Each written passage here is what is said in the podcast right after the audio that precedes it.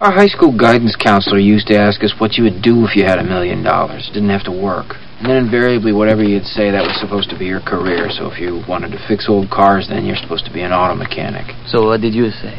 I never had an answer.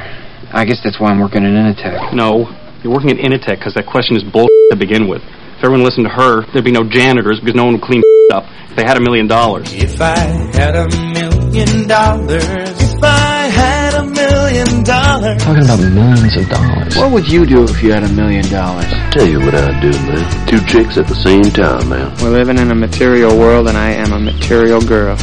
Or boy. Well, what about you now? What would you do? Besides two chicks at the same time? Oh, yeah. Nothing. Nothing, huh? I would relax. I would sit on my ass all day. I would do nothing. Well, you don't need a million dollars to do nothing, man. Take a look at my cousin. He's broke, don't do If I had a million dollars, if I had a million dollars, well, I'd buy you a house. I would buy you a house. And if I had a million dollars, if I had a million What makes you think that there is market efficiency at that point? Well, I mean, the companies, the companies think there's market efficiency. They're allowed to be stupid. I just, uh, their idea of market efficiency might not be yours and mine. I actually, the reason why I say this, Lou, is a not that you couldn't be, but a Nobel Prize winner, which doesn't make him right all the time. Milton Friedman in class said one day because I was taking him for a, something called a theory of price. God, what a god awful course that was. Uh, nothing but calculus and stuff I didn't understand. And uh, but he talked about if he if he really uh, he really thought that once once a firm reached the point where they were very efficient, you know, obviously if you got 50 people, you can have a human resources group, and if you have 100 people, you, don't have to add anybody to human resources. We all get that. And he really felt that once you got to a certain size, to get any bigger that made it less efficient. So for some big efficient company to buy another big efficient company just to raise prices didn't help anybody. The idea you're going to have all these cost savings is all BS. Anyway, that was his his view. I mean, when you reach the size of Squibb, it's very hard to say that to, to be, become the size of Pfizer, you're all that efficient. You just get more powerful. Maybe that's efficient. Well, that's not the. I think that's right. I think I think you were right earlier. By the way, Milton Friedman is dead. Yes. Um, the uh, which which was the answer that one of my uh, one of my associates gave in response to somebody quoting some authoritative figure. He's dead. like Well, there's a lot of people that are dead. I mean, Jesus Christ is dead too, but he still has a little of his articles, Oh, his comments. Um, yeah, right. I mean, from from a corporate perspective, market efficiency can mean we have access to other supplies. We have access to other lines of business that we don't have now. That's why we that's why we purchase. I mean, that's that's why law firms merge all the time. um, and then they get too big and they get too sloppy and they break apart. Uh, it depends how they're run. Right, I understand, but I'm saying you, you don't get this. Law firms, they do get influence, but they're But but they're but they're allowed. And and the short answer is, from my perspective, if if you're not smart enough to see that, or you don't believe that's going to happen as as a, a corporate, you know, head of the corporate management team, then then you know you're an idiot. But I'm not going to. I'm not going to come in and tell you you can't do it. Um, is Father Fitzgerald, my my uh, one of my teachers at Notre Dame, uh, once said, if three guys in the same industry play golf, they can't get to the fourth hole without figuring out a way to fix prices. He's dead too. So is Einstein. We still use some of his stuff. Yeah. So is uh, some of your legal heroes. They're all dead too. Oh, I know. I know.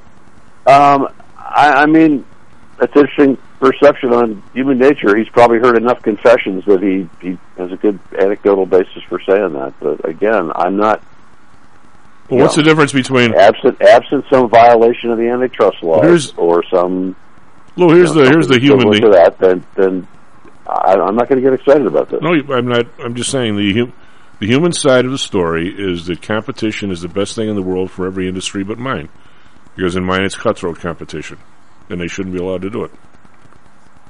That's just, Well, that's just a different. It's just a different form of competition, Chief. Yeah, well, I'm saying, but nobody really wants to be competitive in their area. They, they, but they want every other area that they purchase stuff from. They want that to be competitive, just the way people are. Well, I'm not saying it's right or wrong. I mean, it's it just is, right? Uh, well, you'll you'll seek you'll seek corporate advantage where you can, whether that's in government or Yeah. in the marketplace or or in some other arena. And, and the idea is to not.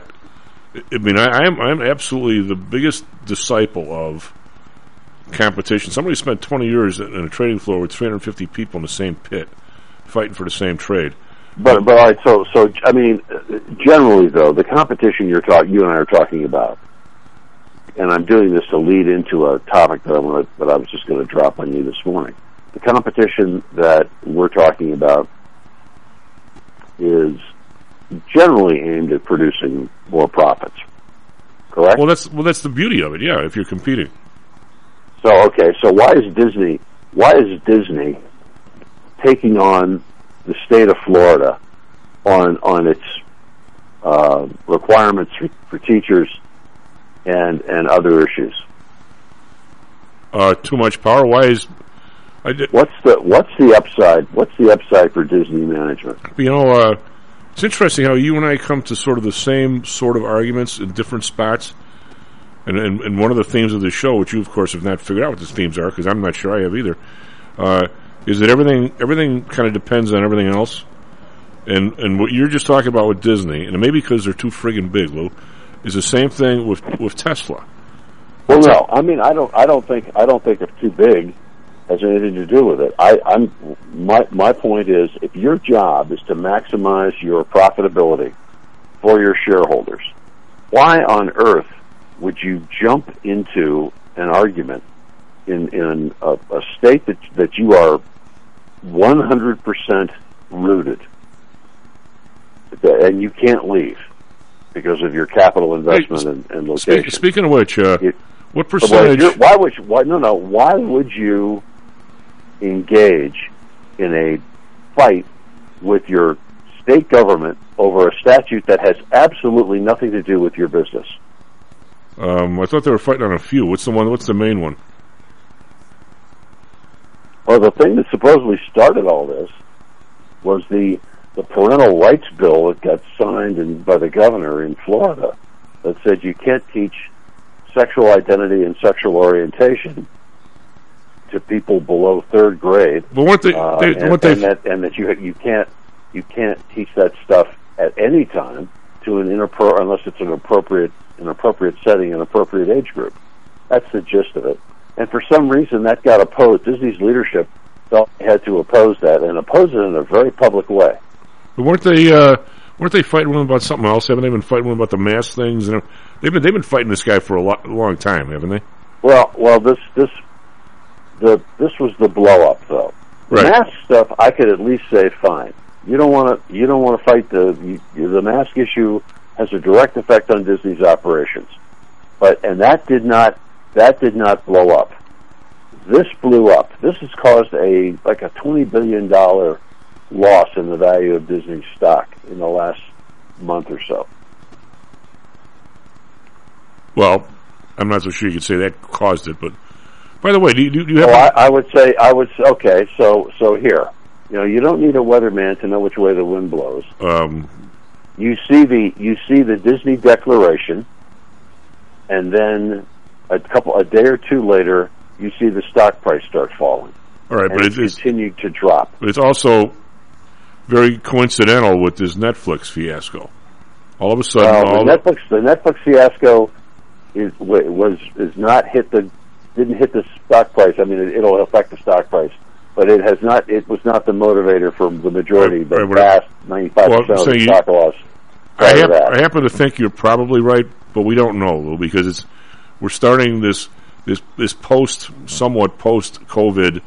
But Everybody's if, if not. I'm a, but it doesn't it doesn't matter, Chief. If I'm a Disney shareholder and I see A followed by B, and I see people rushing to get rid of Disney stock, I'm I'm making the connection, and and I, it it's pretty it's pretty. Well, you may- you may make the I connection. will say, I will say, part of that element was the release of internal Disney management videos in which their management team and their their content people, the head of their content uh, groups, said we're going to push an agenda where we present more and more and more characters with different sexual identities in an effort to try to train children and get children on board with these these political programs.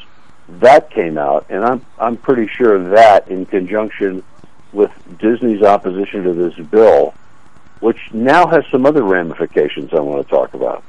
Okay, now, Now, which do you, which do you think came first? Th them they do they think they're leading or following? I guess in that regard. I mean, I, I don't know. I, don't leading know. or follow, leading or following. Well, there's a whole a whole bunch of people that have obviously pushed this agenda for a, quite a long time. Now, Well, it's be, it's been pushed. I think that's right. The question is, why does your leadership come in knowing that that's the case? That you've got a very quiet underground movement within your company to alter the content of, of, of entertainment being presented to a significant percent, per, uh, proportion of the United States, and and they are engaged in this kind of surreptitious messaging. Knowing you've got that, why do you take on publicly a bill that has nothing to do with your operation, is fraught with potential problems, but you come in and oppose it? And and oh by the way, and and I I do think there's this I I think it's just sheer stupidity and arrogance on the part of Disney. I don't think it has anything to do with their their business model. I think uh, they they are now looking at two huge hammers. The first is the loss of their copyright protection for for Mickey Mouse, the early Mickey Mouse stuff, which which will then go into the public domain. That's a big one. But the second one is the loss of tax ex- exemption status and the loss of self-governance for their entire Disney World complex. They've enjoyed a special relationship with the state of Florida for on taxes and um, uh, governance and uh, other. you know, other you know, you know my feeling. They're outside the county structure. They've enjoyed that since the early '70s or since the '60s, late '60s, and and now the governor has said, you know what? You want to fight me on this? I'll pull the plug on you. Um, in Illinois, if you're unincorporated, you're still in the county. You're saying they're outside the county structure? Yes, yeah. They have a they have the only people they answer to is the state. They are like their own separate county. It's called the Reedy Creek District. Uh, that's pretty special. Well, Lou, you know my you know my attitude was is that in was enacted. I can't believe you haven't been following this. Was enacted in 1967 to to bring Disney World in. Disney Walt Disney was looking for a place to to put in, and and and the idea was, you know what you know Epcot uh, at, Yeah. at Disney, right? You know what you know Epcot is an acronym. Do you know what it stands for? actually I don't. Environmental Prototype City of Tomorrow. Well, I, I do know from way back in my when this all started. I was you know younger, obviously. The whole the when they built Disney World in California, the massive mistake. Uh, Uh, they never built Disney World in California. They built Disneyland. Disneyland. California. You're- Okay, sorry, Disneyland. Because I remember watching Walt Disney when I was a kid. They would they would show the pictures of Disneyland, and they they thought the huge mistake was that they didn't buy all the area around it, so other people got to put up the hotels and the other stuff, and made money That's off correct. off Disneyland that they shouldn't be able to. Don't, don't forget, Lou. These people are Mormons. They think they own the world, right? No, What do you mean no? they don't think they own the world. They, They- think they're going to get their own planets. Well, whatever. it's, but I'm saying it's it's a different point of view. I mean, they think that none of those people have a right to have a hot dog stand across the street because that should have been theirs. You and I probably would be happy with Disneyland, but that's that's us. That's why we don't have Disney World. They do. I mean, I don't think so. The Pritzkers, the Pritzkers feel the same way about Wrigleyville. oh, sure. So, I mean, I no, I think that's just that's. You mean- a you mean. Ricketts. This is exactly what happened. You mean They set up this Disney. Disney looked around, said, you know what, we want the ability to control everything in this. They go to Florida. Florida says, you know what, we will give you self, you're going to set up an environmental prototype city of tomorrow. We will give you the legal structure to do that. You will have complete autonomy from city, county taxes, and government, and everything else. You will have your own self-governing district in this Reedy Creek layout to do whatever you want as long as you're consistent with state law, et cetera, et cetera. And that's what they got. Well, and they are in the process now of revoking that all right. in So response in response to Disney's attack on this government this government bill. All right, now in, in my world, Lou, when I that I, I by the way, I'm agreeing with you on this. In my world, I look around and I see the drug companies who were the first ones to go offshore and not pay taxes, and the ones that did that succeeded in buying up all the other drug companies because they had the All right, advantage. we're we're tracking off on something. no, no, but I'm saying we're not, we're not, we're, we're, we're not. We're talking about. why we're why talking is about- Disney doing this? right, we're, we're talking about um, people that have managed to get a niche, basically their nose right up the ass of government where nobody else is. Same thing with, can you tell me why Tesla got $679 million last month in, in, in uh, carbon, whatever those things are, regulatory pushes in their, in their, uh, the, the guy's going to get 90 bazillion dollars. Uh, Because they want that's easy. Because they want Tesla in their district. I, The sa- question is the question is why is Tes why would Tesla if it was going to do this why would Tesla then turn around and not just bite the hand that feeds it but Well, try to pull its fingers off well, they're trying to. The guy's trying to buy Twitter and saying he's going to, he's going to, he's going to pull. no no no no no he's not attacking the state government that that gave him the largesse The, the, the money he gets is from the federal government. These carbon credits are not state; they're federal. okay well the the, the, the federal government the federal government set the system up and, and Musk is Musk is taking advantage of it All right. So, but the the idea is that this is supposed to help you and I get into an electric vehicle. So, if if you have any fear, if you have any thought that there's a brain cell working anywhere in government, you wouldn't come out and say we've had our best quarter ever with 32 percent margin. Oh, by the way, 700 million dollars came. The idea of that money is to lower the price of the car so more people can get in it, so more people use elect. Isn't that why they're giving it to him? Not so he gets the dough. Mm, I mean, I think that's the social policy aspect of it, but he's orchestrated it so he gets the dough. I, what I'm saying, w- w- the, the the thread here is that they never should have given that in the first place in Disney, right? No, I don't. I disagree. All right, It made, it made perfect for the state of Florida. It made perfect sense. okay, but now, but now, every time you give somebody an advantage, Lou, all right, if if it's going to be Disneyland, Florida, okay, and somebody comes in there and you got a marshland and there's nothing there, my instinct would be to say, okay, uh, I, I'm going to give these guys a break too because we need some jobs here, and wouldn't it be nice if if Florida was the next Disney World, which they are? Okay, now, but now the money in this day and age, I mean, I, the interesting part is I try and piece together my contributors is is like Eric May would say, it, the money doesn't go. It wasn't like it all drained down to a dividend to the shareholders of Disney, which would be fine. It stays somewhere in this corporate world where you got to buy ABC, you got to buy not ABC, you got you got to buy. Were they on ESPN? I mean, you got you got to own all. ESPN. They, you got to all. You've got to use this money that we gave you to go buy all these other places where you can outbid the little Michaels of the world, or who are, who are actually in a competitive business. The, the the companies overseas in the in the But, but, the, but the, the Florida, if I'm a Florida legislator, I don't care about that. All I care about is how much money are you bringing But you're- in you're missing the point. state? they're now they're now too big for Florida. They own everything else. They don't care about it. I mean, they care somewhat, but I don't think Florida is going to turn around and change that on them. The You- mm, governor, Oh, oh, I, I do. I don't know. I do. I think I think Ron DeSantis I think Ron DeSantis is perfectly capable of doing that. And and again, I don't understand that there is that this is a, as far as I'm concerned, this would be and if I'm a stockholder of Disney, a big one, this is a an abrogation of Disney's fiduciary duty to its stockholders to deliberately take on something that has nothing to do with its with its core mission of entertainment. It has nothing to do with it. It's it's a it's a school law, and to take that on and attack the governor over that, and Well, I- I- thereby thereby what makes you think? open yourself up to to a legislative response, which is what's happening.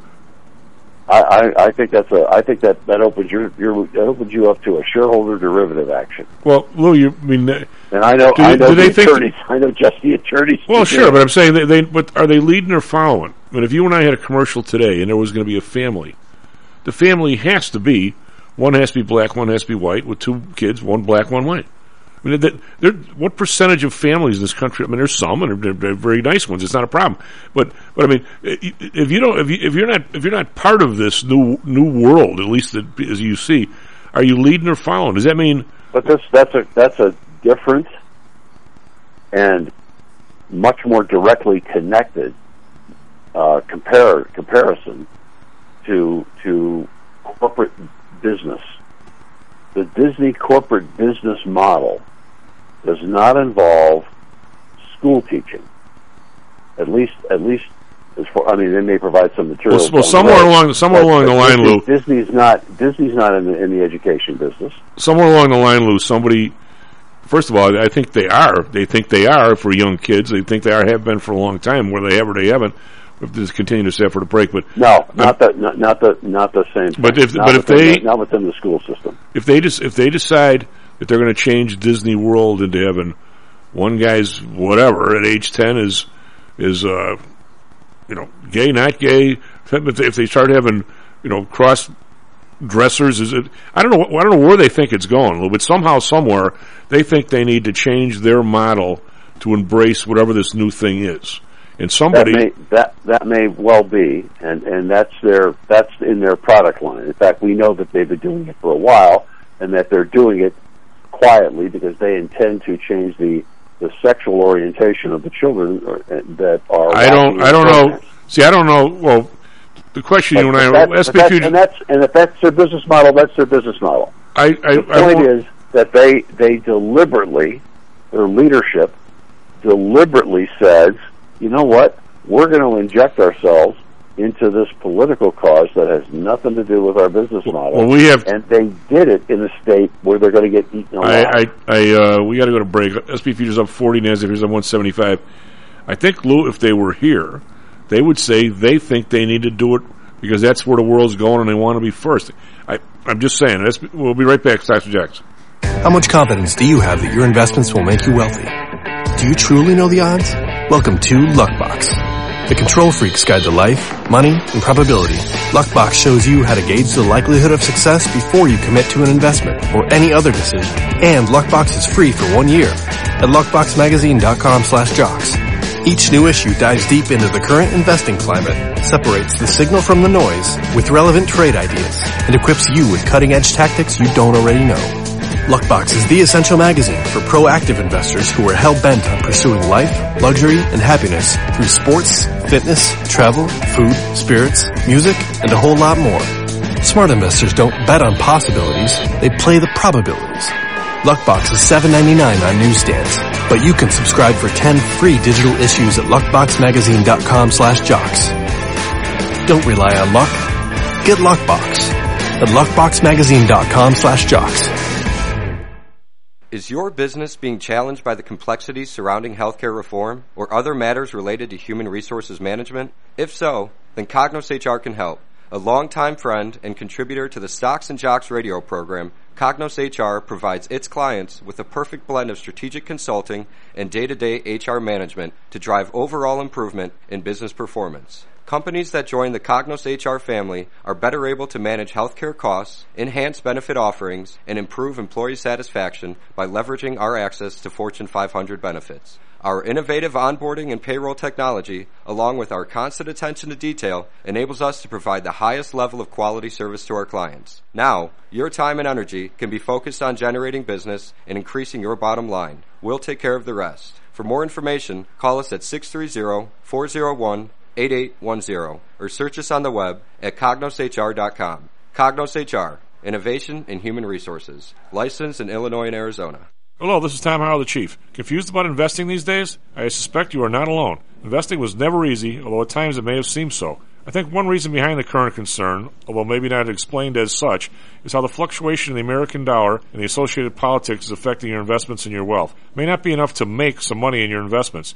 You may need now to make enough to exceed the amount that your leadership is depreciating the value of the dollars you've worked your whole life to accumulate. That same leadership has seen fit to maneuver risk-free interest rates to near zero. Providing positive risk-averse returns in a zero interest and declining real wealth environment is by far the toughest assignment I've ever had in my years as a money manager. I'm sure that a lot of you have heard that one way to possibly deal with this problem is to invest in so-called hard currencies like silver and gold. The idea being that they will retain their relative value in the face of devaluation of paper currencies like the dollar. To be honest, I have never been a gold bug. I've always had faith that having enough dollars and a good investment strategy was good enough. Now I'm not so sure. But I do know that if I did invest in gold or silver, I'd want to do it in the same manner as we do at PTI for investments in the market, with defined risk. If you feel the need to invest in gold or silver, we can do it using the same strategies that we use for our protected index program. No matter what you invest in, we feel that you need to know and control your risk. Find us at ptisecurities.com. And that's ptisecurities.com. Stocks, jocks, Stocks and jocks. stocks and jocks. You are out of control. Here, right now, right here, right now, right now.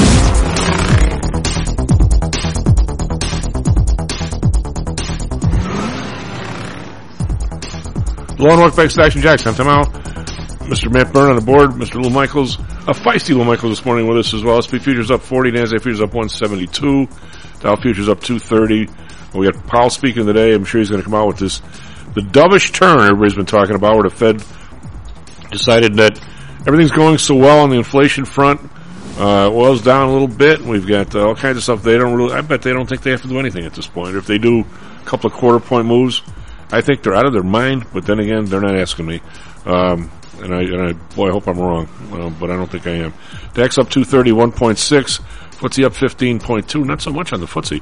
Uh, Kekaran up 117, it's 1.8. We're in Asia, we've got Nikkei up 335, 1.2. Shanghai over down 71, 2.2%. Uh, Hang Seng down 262, 125. All the mainland markets down more than 2%, so we never can seem to get a sweep one way or the other around the world. We've always got somebody going wrong, the wrong or different direction. 10 year bonds up 330 seconds, 2.87. The Bund up 230 seconds, uh, 230 seconds, 2 points, uh, to 0.89. We don't do 30 seconds anymore. Uh, Japan unchanged at 0.25. Uh, yesterday, Dow was up 249, S&P was down 2, Nasdaq down 166. Most of that was because of Netflix, uh, or at least the Netflix pall on the market. Uh, oil up 96 cents to uh, 103.15, so over 100 pretty solidly. Brent up 130, 108.10. Natural gas down 4 cents. Wow, 689, under $7. Uh, this thing's been high and volatile. RBOB up 1 penny to 330. We've got gold down again, 1270 of 1942 after making a run up yesterday. Silver down 54 cents, 2473. Copper up 2 cents, 468. We won't, we won't let gold go up because it would signify we have inflation. Ah, we don't have any inflation, do we? And we have crypto up 1200 bucks to 42,466. So way up from the minus, under 40, I'm going to say last Friday. Let's bounce back, bounce back up to the higher end of the range here. Matt, what do you have for us? Traffic, weather, sports. Bulls win. Yeah, fantastic, wasn't it? Too late to be fantastic for me. Uh, yeah, a little, a little, a little too late, but you know it's welcome. Uh, currently 6:36 a.m. April 21st, 2022. Uh, let's get you in sports real quick. Like we said, uh, NBA Bulls win against the Milwaukee Bucks 114 to 110. That was an away game in Milwaukee. Uh, and the NHL Blackhawks win against the Co- Coyotes 4 to 3. And the Blackhawks are back again tonight against the LA Kings. In the MLB, uh, uh, White Sox lose to Cleveland Guardians 11 to 1, and Cubs lose to Tampa Bay 8 to 2. Not so great in baseball today. I think the Sox lost twice. Oh, I, I think that's right, actually, yeah. Not just once, but twice. Yeah. Uh, in weather, uh, Chicago, cloudy, 51 degrees, high of 72, low of 50. In Phoenix, clear skies, 67 degrees, high of 93, and a low of 66. There's the train saying uh, hello to us. Yes. Uh, in traffic, uh, eastbound on Eisenhower between Wolf Road and Harlem Avenue. Eastbound on the Kennedy between Cumberland Avenue and Lawrence Avenue. Westbound on the Dan Ryan between 47th and West Randolph Street. And northbound on Lakeshore between what, East 18th Drive and East Jackson Drive. And southbound Lakeshore uh, between East Monroe and East Roosevelt with a focus at East Jackson Drive. That's all we got, Chief. Back to you. Um, Lou, let me sit here with my, my thinking is I, I love it because uh, I can discuss things with you when we're both sort of on the same side. But as you well know, you've talked to me forever. My my whole view of this was was set by the four or five pages of the first chapter of the sovereign state of ITT. And I think what you're seeing here, and you and I have different opinions on what's driving this. What, you're what you're saying is this governor has power, and if and if Disney decides to pick this fight in a state like Florida, that are liable to lose some of the good things they have. And I'm going to say, Lou, in my opinion, and I just I'd like your opinion on what I'm saying. In my opinion, Disney feels they're going to be around long after DeSantis and his kids are dead, and they and whatever they view as the uh, where the world's heading, they're going to get on that bus because it means profit to them, and they think that this thing Florida's doing is, is probably going to the national stuff they're getting from it, and, and even medium term run, not even the long run, is going to cost them business in Florida because maybe people that are you know aggressively liberal in that area won't go to Florida, which means they won't go to their place. I'm telling you, it, it is very well thought out with a time frame that's long past DeSantis, in my opinion. Um, that may be the case. Uh, that that may well be the case. I suspect it is probably more akin to the Disney management people who live in a very much of an entertainment bubble, responding to internal pressure from a, a select and very small group of their employees, for whom this kind of pushback at a state level on education is problematic. And so they are pushing the company in a direction that if the company thought about it, the company wouldn't wouldn't follow. But but they are responding to an internal push by their employees rather than a, a thoughtful kind of analysis. All and, and the reason I say that is because initially Disney's leadership team said we're not taking a position on this statute because we don't care. It doesn't affect our business. They changed that. And I'm pretty sure they didn't change that in response to the market. And certainly they didn't change it in response to any kind of shareholder push. In fact, the shareholder push has been in the other direction. Well, well Lou, we, we can both agree. One thing we probably, I'm going to tell you that the shareholder, these guys could care less who the shareholders are. They're people they never even met, other than the ones in their room. Well, the question, of course, is, is you know, what what do they think? Because, in my opinion, a twenty billion dollar loss, even for a company like Disney, is significant, and that's where their that's what their stock price has done in the last. All right, but I, I think well, you you can't. I, I, I'm in the business forever, Lou. One thing I've learned, you can't. Even though people want this, I have clients call up.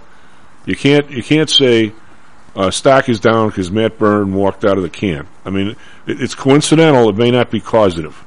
The, there's a lot of these companies that. I, I understand. I mean, uh, there's a lot of these companies that rode this high horse all during this COVID because all people did was stay home and watch crap. That's starting to disintegrate right now. It appears, at least a little bit, at least the high prices that they had. I mean, uh, I mean, Netflix is a perfect example. I'm not going to say that they're the same thing, but I honestly believe, Lou, that there's you can you can actually track a pretty good our, our friend Elon Musk. Yeah.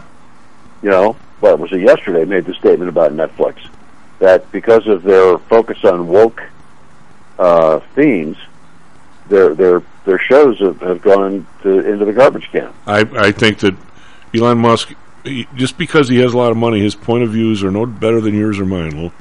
And and that that may well that may well be the case. I'm just saying that he's he's got a national platform. Okay, I, I don't disagree with that. I mean, uh, so does uh, Mark Cuban, and in some areas he's very brilliant. In some areas he's he shouldn't be talking about. I mean, I shouldn't be talking about politics in Africa. I don't know anything about it. No, no, I, I get it. I'm just saying this is a guy who, for better or worse, his his words on all kinds of things get a lot of credence. He he challenges, he throws that out there. I don't know whether the stock price reacted to him. It would be perfectly consistent for the stock price to react to something like that, but I don't know whether the stock price reacted to him or it was just a his comment on the real that made everybody look around and realize, yeah, these programs suck. Well, you know what? I I think what what what I have a, somewhat of a problem with, and I, and I I'm, as you know, I'm not. I don't want Putin running our place. But I really don't want it. There's got to be 30 or 40 people we can name, at least 10 we can name off the top of our heads, that right now today could call up Joe Biden or Trump or Obama or Bush and say, shove it right where the sun don't shine. Try and try and stop what I'm doing. They're way, way more powerful than the political establishment here, and uh, and and I think that's a problem going forward. And I don't know who who we have anywhere on the horizon that can stand up to one of these guys. I think. Well, that, that's where that's where DeSantis and I and I, I I'm I'm not blind to the fact that DeSantis gets a lot of national play by smacking Disney around, but that's where DeSantis is going right now. All right, and he's, got either going to be he, he's got he's got a lever. He's got a big lever he can pull on Disney, and he's going to pull it, or he's going to at least at least show Disney that he can pull it, and in the at the same time send a very loud message to I'm all the say, Republicans across the United States that this is a guy who knows how to work politically. It's just like Lou, if, if, if Bill Gates walks into your office and you're in lo- in, in the Oval Office and says, "These people from China are stealing all my software," and you decide you're going to spank China within within ten minutes, there's going to be a hundred firms calling you and say, "What are you doing? I'm doing huge business over there. Lay off." I mean, I don't think. I mean, there Disney is Florida is important to Disney, and Disney's important to Florida. I mean, they're in there. Do you think DeSantis is going to run down the, the chain and say, "Look, we're going to we're going to we're going to get Disney"? Maybe they want to. Maybe they don't even want to be there anymore. Maybe they want to sell it to somebody else. I mean, Uh, I, I doubt that's the case. I doubt it too. That would be that would be the that would be the the response. I will tell you that the governor out here in Colorado, who I think is an interesting character, um, has put out the word to both Twitter and to um, uh, Disney, "Hey, come relocate your headquarters in Colorado." oh, sure, they're arguing about Um, I guess I guess on the theory that Colorado is now a gay-friendly state. I don't I don't know, but that. I, I think you're going to find that, that that Disney is is reading the tea leaves, and they want to be in front of this quote movement rather than behind it. Um, I think Disney is badly misreading the tea leaves, and I think this was a this was driven not by any assessment of the market, but by Disney's response because because the, the Disney assessment of the market was the first Disney reaction, which was we're not getting involved in this; it doesn't relate to our business. The the second Disney response is not in response to a market analysis; it is in response to a small but very vocal pressure group within their corporate universe that is coming to them and saying, "You got to take a stand on this because we're offended by it and it hurts our feelings." And and Disney Disney's leadership could that said, could "Okay, very fine." that could very And- well and- be, but I, and I DeSantis, DeSantis now sees this, and Disney should have figured this out.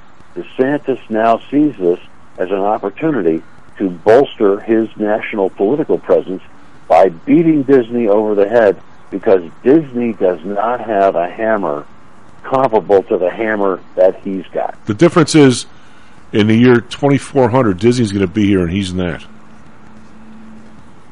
But but he'll but I mean he's not looking at 2400 he's looking at 2024. I understand it. I'm saying, but these these politicians al- al- always, always overestimate the power that they have. Trump did that by Well, the day. I mean, if this results in the loss, you don't think? I I, I think the loss of the Reedy Creek self governance uh, zone will be a significant hit for Disney. Okay, I mean, I I'm, I'm, I'm, can't argue with that. I'm saying, but you you think that the, the, DeSantis is not Putin? How many how many people in that legislature down there have gotten money from Disney? Oh, I think they've got lots of money from Disney, but the response, the response, I think, will be for, from DeSantis's perspective. I, I I mean, this is the genius of, of what he's doing. He's he's taking a position that would typically run against Republican principles. He's gonna he's gonna remove this special exemption for Disney and jack their taxes up. Okay, he wants the tax revenue. again, So we, if you're a Democrat and you want you want big government. This guy's promoting big government. I'm just saying, Lou, You're not going to vote against that. the, the complications of and how deep these companies are into everybody. I mean, I remember when we first started the show. It was got to be 15, 12, 15 years ago. The big the big hit on Microsoft because something the government actually did something to Microsoft. In every newspaper everywhere, from the Wall Street Journal on down, the the biggest criticism of Microsoft, not because they did anything wrong, which of course they did. I don't know what they did. It was some some antitrust issue or some something they did. The biggest criticism of Microsoft was that they didn't play the game. That they didn't have enough lobbyists. They didn't grease enough senators to where they left themselves open to government interference. Where if they played the game properly, they would be immune from that, and they would actually control the government in their area. That was that was the criticism from top to bottom of every major uh, think tank guru in the world. And I'm sure at Disney, Disney, these guys are not dummies, Lou. I mean, they they, they must feel it. I, I hope, God, I hope. Oh, I think they are. Okay, you, I think they are dummies in this respect. maybe in the short term they are, but if, if they they don't want to be, they also don't want to be considered a state where if they think that, God, ugh, twenty years from now, everybody's going to be in this quote movement where nobody's going to know what sex they are, and we're going to wander around in this whole different world that you and I can't even understand. If they think that's the twenty year plan, they don't care about DeSantis. They're they're going to prepare themselves from that, and if and if Florida's going to go the other way, they'll leave Florida. Lou. I'm just saying. I mean, I, I think I think this is incredibly short-sighted by the Disney management team. I think their original decision and original position was the correct one, and I think that that they have they have responded to something that is totally internal, not market-driven, and is going to bite them. Lou, look at the religion that runs the place at Disney, or where they came from. That, that religion The doesn't. religion that no no that has nothing to do. The religion that runs the place now is the religion of their woke culture. I think it's the religion of money, and it always has been. Well, I don't think so. Well, I, I'd like to think that because that would make them predictable. But But, no, I think I think this decision is not a money decision, and that's what makes it so unusual. It would. I tell you what. It would. If if, if you're right, I, I'd be stunned. Okay. Well, I, I'd say look at the excuse me. Look at the look at the history of this. Look at the initial position they took, and and go from there. I'm not. I'm, not, I'm you know, I, Lou, you're right an awful lot, bud, and you probably could or be right. I'm just saying it would be totally out of character for for one of these That- big firms. that- and thus thus the reason I brought it up for discussion this morning. That, that, that'd be like that'd be, that'd be like Pfizer saying, "Here's here's the taxes we owe you for the last twenty years for being offshore. Here's a check." it would be Yeah. totally out of character. Well, I think I think this was I think this was an example of Disney. As I said, their leadership lives in this little entertainment world bubble where they they have lots of people coming up to them and saying, "Hey, we need to oppose this bill." And as I said, their initial reaction was, "We're not going. To, this isn't to our core business." I think they have gotten swept away by, like I said, a, a small number of activist employees within their company, and and are now being forced, or feel they are being forced, to take positions that are antithetical to their profitability.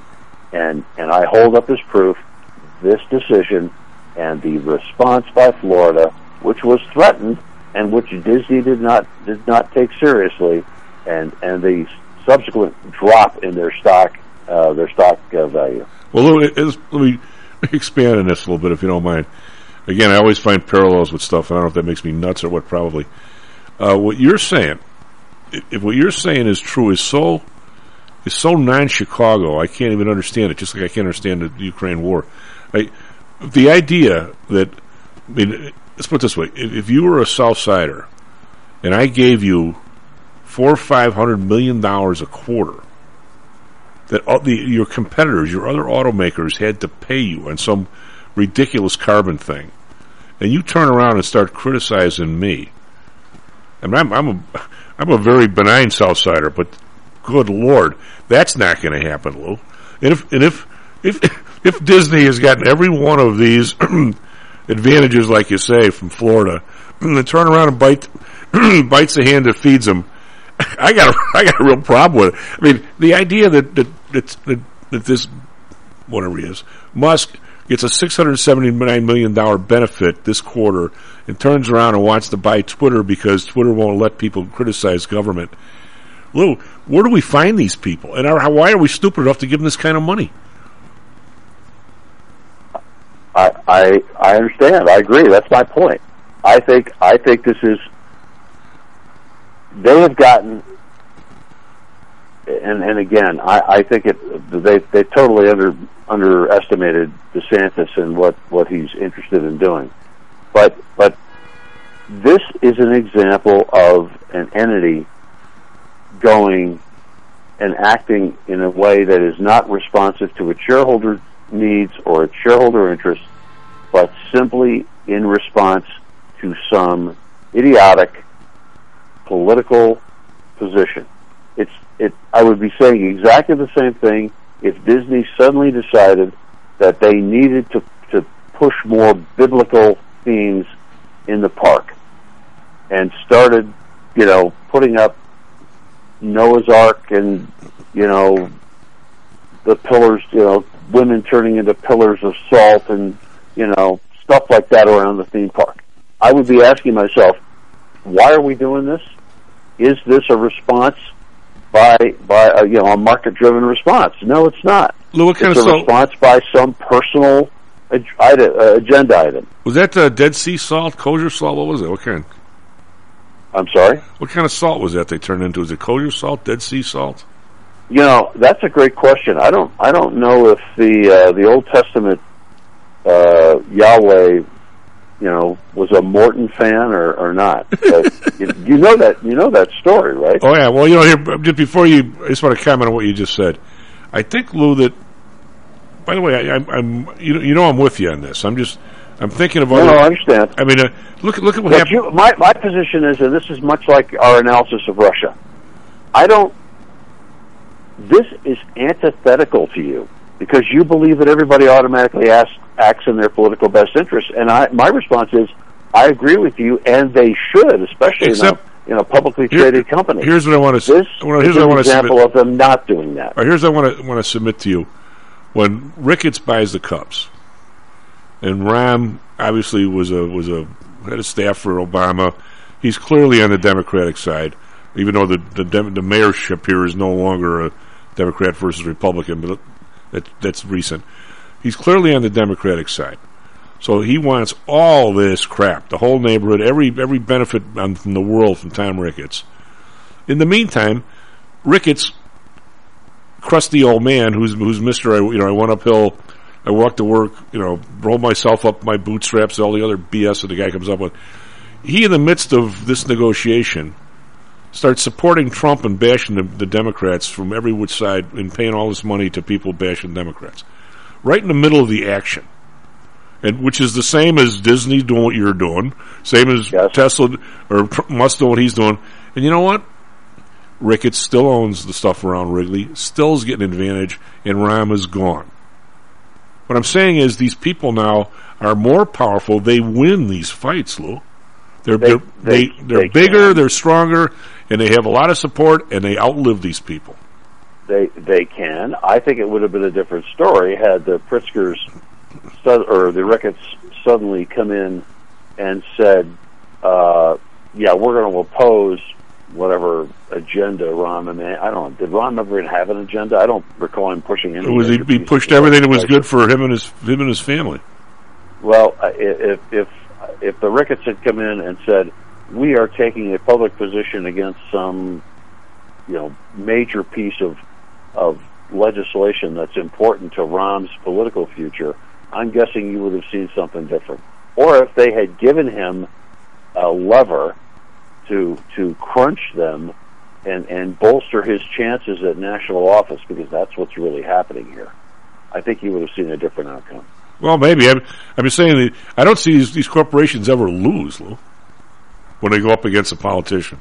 Well, Disney's losing. Disney's losing right now. We'll see what we'll see what happens in another six months. Well, hopefully you and I are doing this ten years from now. We'll talk about it then because I have, a- I have a feeling Disney is going to be on top and not DeSantis unless he becomes president. Well, I don't think I don't think once he becomes president, I don't think DeSantis will give two hoots about Disney. This Well, maybe just a Disney. Disney. I don't think. Again, this is why this is such a stupid move by their leadership. They they waltz themselves into a position where where bashing them is not just. I mean, good for local politics around Orlando. It's great for the governor who's got national aspirations to show that he can stand up to corporate interests like this and crush them. And and and so they now find themselves in a position where not only are they are they being looked at as a gigantic source of tax revenue for the state of Florida that this governor could tap into, but in the culture war, this is he he can push this to, to make it look like a win for him. And and Disney, you know, Disney walked right into it. But he's got to have an awful lot of people that, that don't like this law. Not just Disney. Not that, not no. Actually, the law is actually favored more by uh, by even by Democrats than by uh, than than not. That's what's so funny about it. That's why, again, I think the Disney leadership is this, this makes no sense, Chief, in terms of popularity in Florida or popularity anywhere else. It's a it's a, I mean, generically, it's a fairly straightforward statute, but Disney's woke employee base, a very small number of them, is jamming, forcing, trying to force the leadership, and has so far forced the leadership to try to fight it. Well, it, well, how did- it how did all this stuff- absolutely no economic sense? My my question is, how did all this stuff get into the schools? The state runs the schools anyway. How did how did, how did it get into the schools with them not wanting it there in the first place? You you haven't been following this fight, which has been going on for the last probably it's the last happening, three or four years. but it's happening. It's happening here too. It, it really. know it's because yeah. because this, the the education schools that produce teachers are a, a political woke monoculture, and so you have a a particular monocultural mindset that comes in that says we're going to allow and tolerate every kind of whatever you want to call it perverseness, deviancy, diversity, whatever you want to refer to it as. If you look at the videos from the Disney meetings, if you look at the videos that the the libs of TikTok and some of these other folks have been putting up of the teachers themselves talking about how they they promote their gender fluid lifestyle with their class of preschoolers. You know, this is what We gotta, we gotta, we gotta, we gotta dash, bill Lou. Well, this the subject's not going to go away. Would you consider law firms a monocultural sort of thing? No, All right. Well, not not not yet. Oh, okay. Have a nice weekend, bud. SP futures up forty still. Nasdaq is up one eighty. Be right back, Mister Danjanitas. This self-directed trading is a lonely job. Online trading is not as easy as point and click. No, it's not. Everyone, even professionals, need to share ideas and think out loud every now and then. That's what I like about PTI Pro Direct. Their staff of former option floor traders really helps me choose the right strategy for trading option volatility and plan the time decay for my covered writing program. Yep, nothing can replace years of trading experience to stop you from making that dumb trade and for saving a few bucks. We've all been there and done that. yeah, I have access to all that great trading advice and experience for just a penny a share for stocks, one dollar for equity options, and one dollar minimum a trade. Our clients at PTI Pro Direct can call when they need a little help on a trade or just to talk about the market in general. We trade every day. We love this stuff. That's what I like most about PTI Pro Direct. Cheap prices, along with great advice from real floor traders. It's the best of both worlds. Tell your friends. That's PTIProdirect.com, PTIProdirect.com. Are you one of the millions of people who suffer with pain? Do you wake up in the morning with stiffness in the lower back or neck? Why are you using medication to cover up the symptoms without treating the actual cause? Painkillers, muscle relaxants, and anti-inflammatories are not the answer. At ChiroMed, physicians are trained to detect the cause of your symptoms and to correct the underlying problem. If you're ready to listen to common sense and do what it takes to make changes in your body that can affect your health for the rest of your life, give ChiroMed a call and set up a complimentary consultation. They are located in Orland Park and can be reached at 708-403-2727. 20,000 patients over 22 years have been treated at ChiroMed and over 90% of them have had positive results without medication or expensive surgery. Isn't it time you did something good for your body too?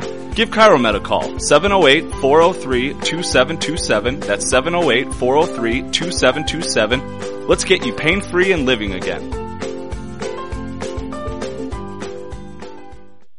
Hear ye, hear ye! The Homer Broadcasting System is on the air! Stocks, jocks, Stocks and jocks. stocks and You are out of control! Here, right now, right here, right now, right now.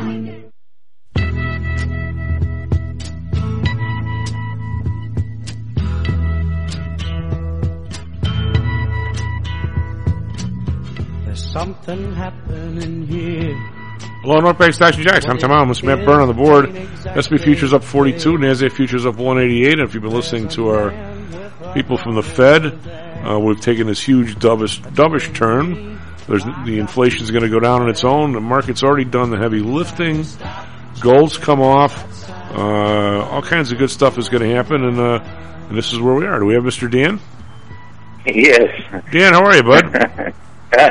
I'm good. I'm not sure I agree with with what you just said, but I'm good. I don't. I don't agree with it at all, but I think that's the message we're supposed to be getting. Did you ever? Did you ever hear the term "dovish turn" before? Now it's every thirty seconds on, on the radio and TV. Yeah, they, I think the Fed is losing their credibility. The you know the it's we're we're waiting and waiting and waiting for you know the market seems to be trying to respond or is responding in a way that um, anticipating what the Fed the Fed is going to do. But I think it's going to be such a uh, anticlimactic moments when they do raise 50 basis points uh, two weeks from today, I guess. Um, Why would you now? If your pool was leaking in your basement, would you call a family meeting for the end of the month before you turn the water off, or what? I absolutely agree, 100% with you, 100%. This should have been done like it has been done in other countries already. You know that have, that have that have risen rates. You know that, that have seen the need, and rather than waiting, um, and uh, yeah, there, there's no way this is going to turn itself around on its own. It's uh, the inflation issue, at least. It, it's not um, getting any better. I, mean, I know we talked last week about the headwinds. They're still there, if not even a little bit stronger. Um, higher rates. We've seen higher rates actually for, since last week. We've seen a steepening of the yield curve. You know, from um, definitely from fives to thirties, basically being flat. Um, you know, that means that the five-year might be a place to start stepping in if somebody wants to have a little exposure to the treasury market because I mean I would not put a lot of money in there, but I might start buying. Um, it's getting close to three percent at two ninety two, and even a two year at two sixty two. I think it's you know if you want to put a little bit of uh, treasury, uh, get a little bit of yield in your portfolio. That's you know it's not a bad time to get started. I do think rates go higher, um, especially short rates um, once they start, you know, once the Fed starts moving. But yeah, the um, they're using a lot of the information that they're using is very conflicting. You know, for example, they're saying that hey, lo- you know, earnings have been decent in some companies. I mean, I don't think people that own Netflix would agree with that, but Right, right. there were, you know, there are some earnings here and there that look that look better. Um, you know, Tesla came out with good earnings, but that doesn't necessarily mean that the Fed doesn't have to hike, rates. Now we aren't seeing inflation. I mean, the cost of cars, for example, thing of, of Tesla has has gone up considerably. A cost, of, you know, of gasoline. So just in that one industry, um, and also the cost of raw materials that that will impact them as well going forward as they continue to build out of the manufacture. And one more thing, manufacturing, because of what's going on in China and this um, crazy lockdown, um, it's going to impact the supply chain again. It's going to impact manufacturing. You know, China exports what 27% of the world's goods, and and we are, um, you know, we still get a lot of of supplies from China. So I think China has sort of been left in the, um, you know, it's, it's sort of been not talked about as much because the Ukraine and Russia have been the, the main focus of um, news. But there's a lot going on in China right now that I think can have that will have a you know negative impact on inflation going forward. What um, Negative impact on on Dan, rates. if you might, before we continue in, in this direction, I have a technical question for you. Um, and and part of it's uh, your fault. Um, when I say your fault, uh, a lot of the people that you talk to on the show have actually um, called wanting to do some of these shorter term uh, bond things that you're always talking about. And I mean, I I don't know if you listen some of the other times, but some I get I, I'm getting pretty aggressively uh, pissed off basically at the idea that we only have three or four people providing markets and the options, and once you get past the ETFs and a few of the stocks, the markets are somewhat horrible. Uh, pretty wide. I mean, it doesn't mean you can't get in, but you really can't maneuver. You can get in and stay in there for a while, but you can't. If you're planning on getting in and out, uh, they used to use the term roach hotel. You know, you check in, but you can't check out. Uh, Right. Type of thing, and um, and we've been quoting a lot of these bonds. Um, and I know you mentioned once that some that the you thought the shorter term ones and the airlines weren't bad and so forth, but what we're, what we're running into is we're seeing exactly what you see, but the bid and offer is a little. It's, it's like a half a point wide, and uh, you know if, if you. I, mean, I suppose if you're big enough, you could you could you know if you had hundred thousand binds, you could pound in the middle. But if you're you know you're 10, 20, 30, they don't really want you doing that, or it's hard to do that. And uh, plus, you get the feeling if your client ever wants out, you know, essentially we're you know we're, we're buying at four percent and selling at five. It's uh, I mean, uh, how do you, how do you how do you combat that, or is or do you just have to stick in the areas where they're a little more liquid? Yeah, well, first, yeah, the liquidity is I, I I'm able to um, trade in the institutional market on the fixed income side, so I have access to a lot more. So that and certainly better pricing. So that's the advantage of going with a um, manager or an advisor that that trades on the institutional platform. So that's I would say one dif- you know one major distinction that it would be it would be a little more costly for. Are you talking about um, IB, the IB platform?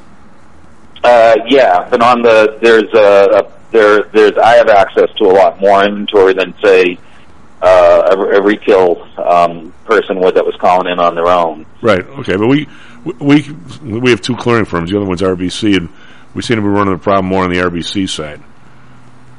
You know, they'll let you Yeah, they'll let you post something, but you got to be. There's um, there's also an advantage, as you're saying, and and and you know we're able to buy in blocks, you know, and then spread them out amongst accounts. So it is, you know, bonds if you try if you trade in the hundred or even two million, uh, two hundred um, thousand uh, range, you're going to get much better pricing, much Okay. better on the spread side. Have a lot more control of the market um, if you're if you're buying in size. So, and that's what we do. That is part of how you get it. You did bring up one really good point. You know, so from buying here, from buying say a corporate at four, and it's going to go to five just because of rates. Well, here's the thing. Here's how that works. If you're looking at investment grade corporates, those rated higher than you know triple B or higher, um, the spreads are fairly tight. So you're getting about 100 or a little over 100 basis points over your comparable Treasury. Um, so they have been impacted. I mean, they're down year to date. They're down 11.9 percent. They've really gotten hit, but they've gotten hit mostly because of rates. So that part of that component of the return is very large on the on the investment grade side. On the high yield side, it's not as there's not as much of a direct impact. So, um, you know, these bonds that we bought, we paid more than six percent, uh, two year maturity. Um, they're holding in there, despite the fact that the two year um, Treasury bond has risen in yield. The prices continue to move up on these bonds, and that's unusual. What that means is that the spread is, the spread is narrowed a lot. So at this point, they're not when spreads narrow, um, they're you know the difference between the yield on the two year and the, the yield on this two year corporate and the yield on the two year treasury. When that continues to narrow, the bond becomes less attractive as a purchase. So uh, not necessarily in this case is it illiquid, but it's less attractive just because we've we've already taken advantage of some of that spread narrowing. So it can happen two ways. You can get it from spread compression, or um, the rate can go higher based on what's happening in short rates. But I absolutely agree with you. You have to be very careful.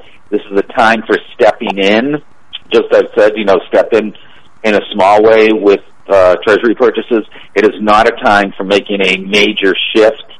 Um, although if you have some money, uh, you know, that you want to move to become a little more conservative, we've talked about some other areas. Utilities, I think, offer um, a good option. Uh, some like Black Hills or Otter, um, or even Portland General. Um, What and then on the uh, What are the know, guys from Black Hills? self storage um, has are- done quite well. I'm going to meet with the uh, CEO on Monday, and um, we're talking about six percent. Um, What- what- what- stock- got 6%? six percent? Um, Who's that? dividend and a stock that we started buying at three that's trading over six now.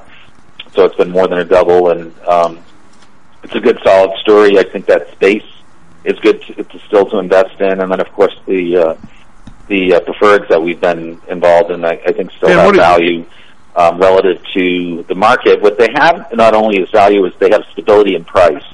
So this isn't necessarily an environment where you're looking for a lot more pickup in price, but you want to make sure that the price is not going to be negatively impacted by um, by a rise, a continued rise in interest rates. Yeah. So if you had Netflix paid a dividend, that that would be a bad day, even though it pays a dividend. Yeah, yeah. I think that's a story that kind of exemplifies why we're not. You know, I mean, we will buy some uh, tech names, but generally it's a space that we've we just kind of stay on the side because we are long-term investors, and you know, the, things change quickly, and when they change, you know, it can change pretty dramatically. So, What did you? Um, what are you buying at Black Hills? Are you buying a stock or uh, stock? And they're what, are, what are they paying? Their div, their dividends only their dividends are not high. The dividends about three percent, but we started getting in on the stock at sixty two, and now it's trading in the low eighties. Oh, cool. The one you over eighty, so it's I missed yeah, the name on the nice one. Run. It it's a um, a very well managed company. Um, it's in a part of the of the country that is attracting people. Um, their um, I think their history, their 20 year history of their senior management has really proven um, the way they manage their balance sheet is very is, you know is, is good. Their um, ability to raise rates, you know, um, rating to have rate increases, they they have done very well there.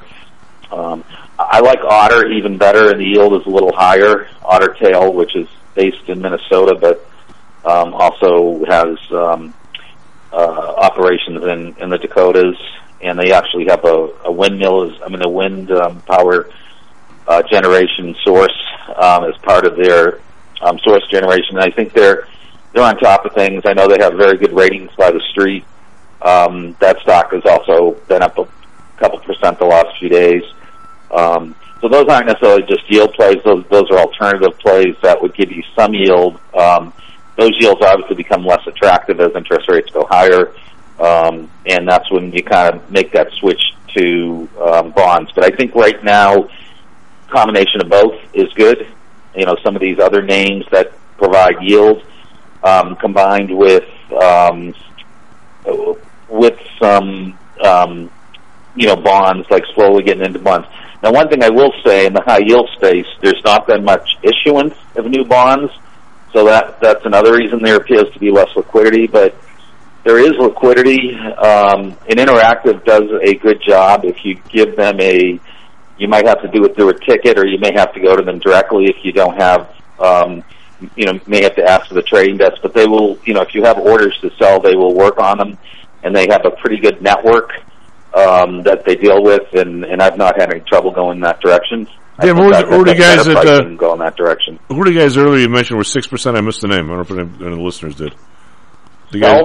Self, S-E-L-F, Oh, the- storage. oh, okay, those guys we've heard of them before. Okay, Global Stealth Self Storage. Yeah, they're basically a double since we started recommending them, and then it's still paying six. And I'm meeting with the CEO on on Monday, so to get a further update. But it's just a business model that makes a lot of sense. You've got the steady cash flow, not you know impacted to a certain degree by um, you know the economy, but certainly not to the same extent as a lot of the other names that we're talking about um, here. So there's um, you know people want to look for like a short term play. You know, I mean, I know the airlines, a couple of the airlines were up quite a bit today, and I was laughing because their headwinds literally are, are you know, in, in or their competition. I mean, they're they're cutting flights already this summer. You know, they keep talking about you know they're talking a lot this morning about um, United having and American both meeting expectations, but they're both companies that you know they've been in the, the business for a long time and they know the ups and downs. But as an investor, it may be a good play to play the earnings, but then to kind of step out. Because longer term these companies are dealing with not only higher jet fuel prices, but they have probably one of the worst labor shortages in the in the business, and they also have the struggle of trying to pay more, or even just to find people, uh, both pi- pilots and other employees, um, and that's going to be a continued problem. And because of all the flights that have been canceled and are going to continue to be canceled this summer, um, the you know the the I, I think that paints a cloud, a you know, a dark cloud over the industry as a whole. So, you know, there's a clear cut example of a place to stay away. I think in tech, I would say the same thing. Not necessarily stay away, but just be very selective about the companies you invest in and pay attention day to day because the news is moving quickly. And Dan, the big guys- picture is to pay attention to what's going on with rates. if I ever wanted to be a, um, if I ever wanted to be a inflation. a bad guy and and write a book about some industry, I think I could write a book about the management of the airlines, and I, I- can't I can't think of a good thing to say. it's a tough industry. I mean, I think they face a lot of um, you know, you're dealing with customer, you know, from the customer service issues, I think, which are really um, difficult. You're dealing with, um, you know, fuel costs. Um, you're dealing with things like weather. Anytime I think weather becomes an impact in a, um, and then you're also dealing with the combination of the unions and the, you know, the infighting and the, um, trying to reach, I think, settlements is, is you know, sort of difficult within the organizations. Um, but it's an industry that's hard to make money on. You know, on the bond side, you can if you buy, buy these uh, secure equipment trusts, but they're um, those are hard to find. But I think uh, as, a, as an equity, there's better places to be. I still like the um, the infrastructure play. I don't think that has, you know, those names have sold off considerably, but some of them like MasTec um, have started to come back a little. I think there's going to be a lot of upside with MasTec, continued upside with MasTec, um, and so that I would I would lean more towards looking for infrastructure names. We know the funding's already there. Um, there's stable businesses. There's you know certainly um, a continued need for maintenance on cell towers and and um, you know their main the their main areas of um, interest you know maintenance on infrastructure. I think is um, is going to be important going forward. So I just wonder, Dan, uh, if again we're being asked to. Bo- I'm just looking at the uh, biography of this guy, Raf- Raphael Bostic. Uh, he's a Atlanta Fed president. He came out and was talking about how uh, good inflation is because people were finally getting raises. And I'm thinking, I don't know of a person who got a raise as high as the inflation. I mean, I mean, I, I'm, first of all, these are not dumb people. The man went to Harvard and Stanford, um, but we got to get these guys out of the limousine. We we, we got to get them out in society or something because they they clearly have no view of anything I'm seeing. Disconnect. And I, uh, yeah, but I, I yeah, this, absolutely agree. I've, I've heard, you know, I've heard other others trying to like you talk about the employment numbers, and then when they talk about housing too, I get really confused because they're they're talking about the fact that there's less inventory and less building in the supply chain, and I'm in an area where there's a huge amount of construction going on, and you know, they're they're probably some of the larger builders, but there's um, you know, there's doesn't seem to be any lack of supplies. I, I think there, um, you know, maybe things have been slowed down, but there's definitely a lot of movement, and there's still a lot of demand. Um, one thing that's starting to happen on the housing side is is here here in Florida is that it's finally becoming pricey, and that's become an issue for some people. You know, whether you own a home and are paying higher property taxes, or whether you're looking to rent, as rent values have doubled in some parts of the state over the last few years. So it's um, and also just the migration into the state, the you know the demographics. Um, but I have heard you know news you know related to housing and how they think it's going to be impacted, and a lot of the people that are buying homes here at least are paying cash. They're selling homes, you know, in, in the north, and and um, they're not necessarily at, at that age or that stage of their life looking to take on a mortgage. So there's, um, you know, there may may or may not be as much of an issue with with you know getting the mortgage, but the I think the big thing is is looking at the Fed, and I think I said it earlier. I, I don't see a whole lot of credibility there. Um, hopefully, they'll they'll do the 50 basis points. If they do 75, even better. Um, but you know, they're, they're becoming um, less credible um, the longer there's all this talk. You know, and the longer the time is, the gap that we have between now and the next meeting um, seems endless, and it seems that there's going to probably be a few more people spouting a few more piece, you know, pieces of economic uh, information, but um, you know, there, there, I, I think any credibility that that's going to remain, they have to do 50 basis points, or, or I think they're going to be. Um, well, Dan, the uh, the the story was, and if you, I wish I had done this. I don't know the. if I had a, uh, I was wonder if I if I had a, if I was a college professor and had a bunch of people that were on what do they, what do they call the things where your assistants, where they teach a little bit and they get paid to do Yes. it. And if I had about three or four of those people, I'd be always giving them these dumb jobs to do, so it's probably better off I don't. But I would love to take a last two or three years view of the Fed, what they were saying, and how wrong they've been. It wasn't two years ago. We're not even thinking about inflation. It's not not not now, not ever. It's not even. I'm not even th- beginning to think about it. Right? Was it maybe three years ago? And now we're. But I get this feeling, Dan, that we're. If somebody drops off a boat that we're on in the cold water, we can kind of screw around for the first few minutes. But after a while, every every mistake we make, every second we lose, becomes more and more uh, shall we say, terminal to the guy in the water. Yeah. And and I get this feeling now that they've seen this incredible number. Like the last month's number was nothing short of, of horrifying, the 1.3 percent. We see two PPIs in a row where the goods piece of it is over two percent, which is two or three months down the road from the CPI, right? The now all of a sudden in the last week, a the Fed poured more money in the system again. Last week the uh, the uh, what do you call it? the uh, balance sheet grew to a new record. Uh, they clearly have put more money in the market in the last few days, and they saw it starting to go down. And all of a sudden, now at the end of the year, we've over we've overestimated this inflation, and we really think it's going to be down to like uh, you know five percent by the end of the year. Oil will be down. By the way, with the, the one of the I was going to say goofballs guys on uh, all day on CNBC. Well, used cars have turned over. All right, they're up forty percent and now. They're down one. I guess that's turning over. And it, but if they make yet another mistake and decide that they really don't have to do near as much as they thought they had to do even like three weeks ago, at the end of the year we're talking about an eighteen percent number. How the hell do we come back from that, Dan? Yeah, I, I think we've got. I mean, in the short run, I think there's a lot of cash in the system still. That, um, but I think there's going to be more and more signs, um, as there already have been, and, and I think some some you know we've heard some of some of it that people on the, that are having that struggle with with higher just paying higher gas and higher food prices um, are already you know being challenged. Um, we're seeing more crime. Um, we're seeing more crime aimed at at people who have money. Again, so it's it's not you know the just the drug crimes.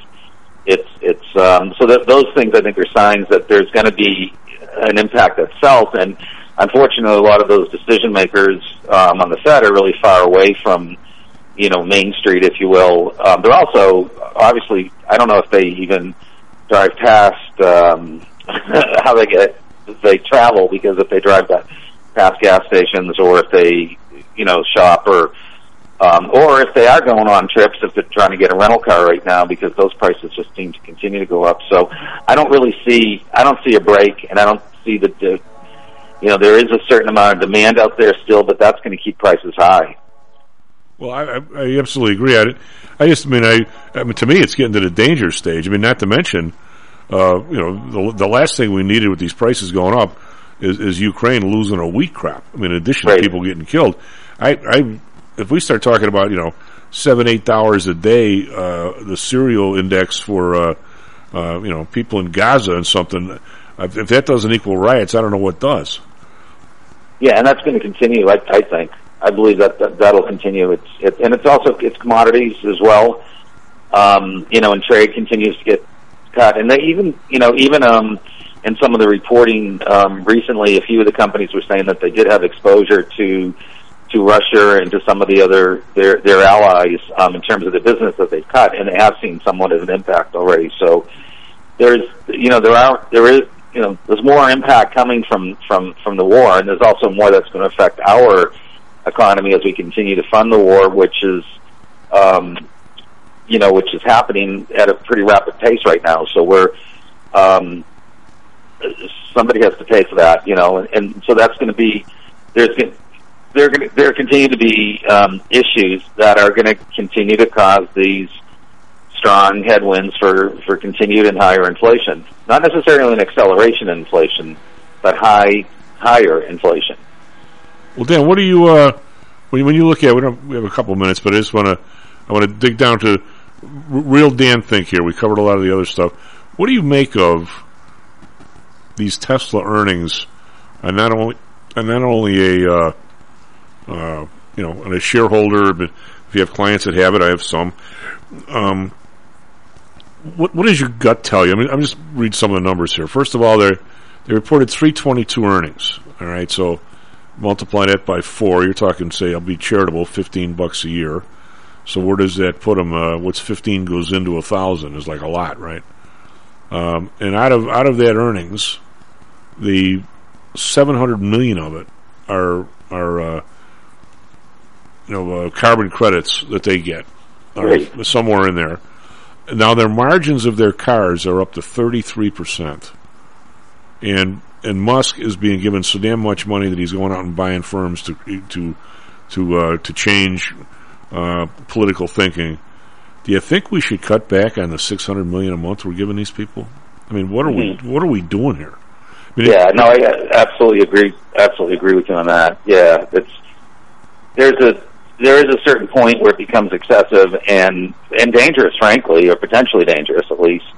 Um, the whole concept of having one person with that much power um, and somebody who's going into you know moving into different um, industries. Um, you know, he's a bright man, but I, I do have some concerns about the um, you know, the level of attention, if you will. You know, it's not somebody who really started having a passion for cars, you know, that, um, you know, had this one vision. It's somebody who's now moving very quickly into areas that, that aren't necessarily his expertise, or maybe he believes they are, but it's, you know, I would say any management team that's doing that, you know, always going to have to watch out what's happening to your, your, your other companies. But if you were, So I know if you were uh, somebody were, that was helping the White House put together something like this in carbon credits, I would say maybe you might give a thousand bucks to somebody who buys an electric car. Yes.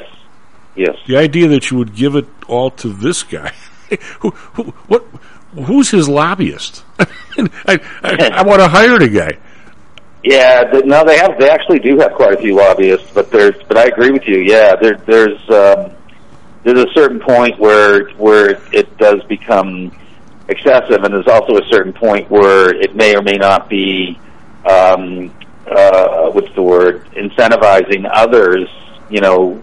Um, from you know other or, uh, you know big three, and then and then also other manufacturers from from being able to take a uh, you know some market share and to maybe offer something a, little bit different so that they can they can participate in this market as well.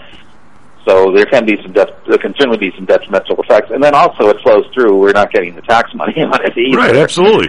You know, you're, like you said, you're giving up the taxes, but you're also not getting the taxes either on the other side of that. So it's um, yeah, it's it's uh, I I can see that being a you know a continued issue going forward. And yeah, and I think if you're you know you you own Tesla and you own any of these names that that that are moving quickly, they're good for you know they're great trading opportunities and they're good for a period of time. But I'm not sure they're names that you lock away in your retirement account. You know, wait five years. We got a They may not dash, be- Dan. but- They may not be there. we got a damn. They, they, this place seems ripe with one. Well, has to one bad thing happen. Yes. Government pull that number or whatever, and this thing could be four hundred, not a thousand. I don't want to see that happen to my clients. But take care of yourself, buddy. SP futures up thirty-seven. Nasdaq futures up one sixty-six. Be right back, Mr. John Flanagan.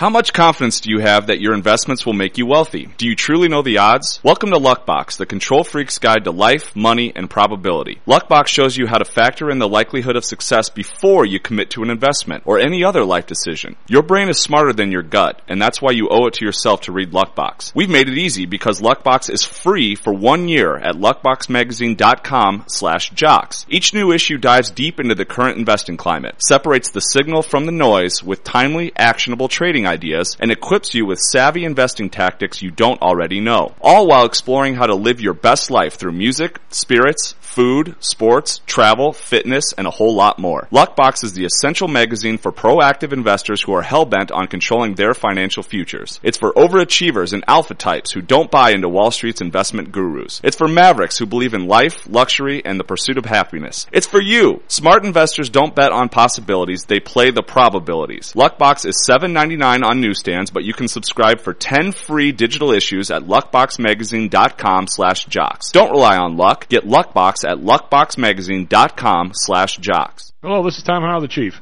We've talked a lot on the show about risk and suitability, about how your portfolio should match your age, income, and risk appetite. It's been hard for investors to maintain that suitability in the last several years due to a Fed strategy that has driven interest rates to virtually zero. You may have even heard that the Fed was trying to drive conservative investors to a riskier portfolio on purpose, for whatever reason. I'm sure you are aware of investors that took some increased risk, such as longer term fixed income securities, and are now unhappy with that choice. At PTI, we've always stressed total portfolio risk awareness and tried to minimize chasing returns in a tough environment. Well, now it looks like maybe interest rates are moving more towards historical levels. Everyone needs to be aware of what that continued movement might do to your portfolio, both good and bad. We also have a stock market that seems to have stalled, at least for the short term. I think it's time for everyone to take a serious look at their goals, their risks, and their portfolios. Do they match? If not, we can help. We have a signature protected index program. We have ways to hedge against interest risk. We can make that portfolio right for you again. Go to PTIsecurities.com or call us right now. The market can change very rapidly. That's PTIsecurities.com. Hi, I'm Audrey Johnson, an owner of Home Source Realty and a frequent contributor to Stocks and Jocks. If you're nervous about the stock market and considering diversification or are looking for a rate of return way better than your banks, consider adding rental properties to your portfolio. Whether it's a condo, single family, or multi-unit building, I can help you select a property that meets your financial needs. Call or text me at 708 349 3456. That's 708-349-3456 or visit my website at myhomesourcerealty.com. That's myhomesourcerealty.com. Stocks, jocks, Stocks and jocks. stocks and You are out of control. Here, right now, right here, right now, right now.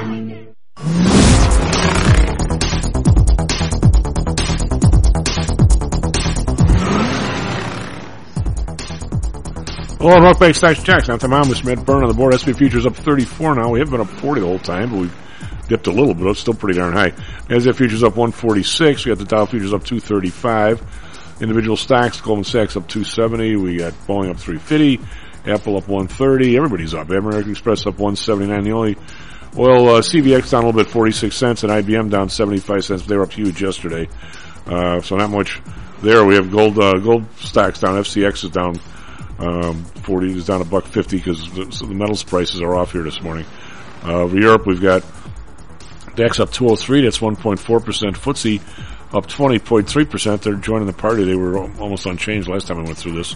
CAC round up 124, 1.9 percent. We're in Asia. We've got a little bit of a mixed bag. Nikkei up 335, 1.2 percent. So that's a lot. Mainland China, however, down over 2 percent. Shanghai down 71 points. That's 2.3. Hang Seng down 262, 1.3. So again, we got a mixed bag over there. Bonds up 3 basis points, 2.87. The Bund up 2 basis points, 0.88.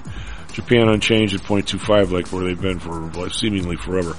Uh, yesterday, Dow was up 249, that's mostly IBM. Uh, S&P down 276, uh, very slight move, almost unchanged. NASDAQ down 166, 1.2%, that's because of the Netflix issue.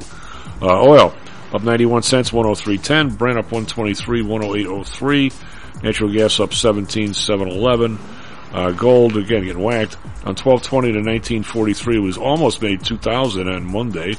It's been come stumbling back ever since then. Silver down 53 cents, 24.72. It was over 20, 26. Didn't stay there. Copper up 4 cents, 469. And we've got Bitcoin up 1300 bucks to 42,567, the high end of the recent range. Matt, what do you got for us, Traffic Weather Sports? Hey, good morning. Currently 7:35 a.m. on April 21st, 2022. Let's get you into sports real quick. NBA last night, Bulls win against Milwaukee Bucks 114 to 110. In hockey, Blackhawks win against Coyotes 4 to 3, and the Blackhawks are back again tonight against the LA Kings. In baseball, White Sox lose to Cleveland Guardians 11 to 1. Cubs lose to the Tampa, to Tampa Bay 8 to 2. That's all for sports.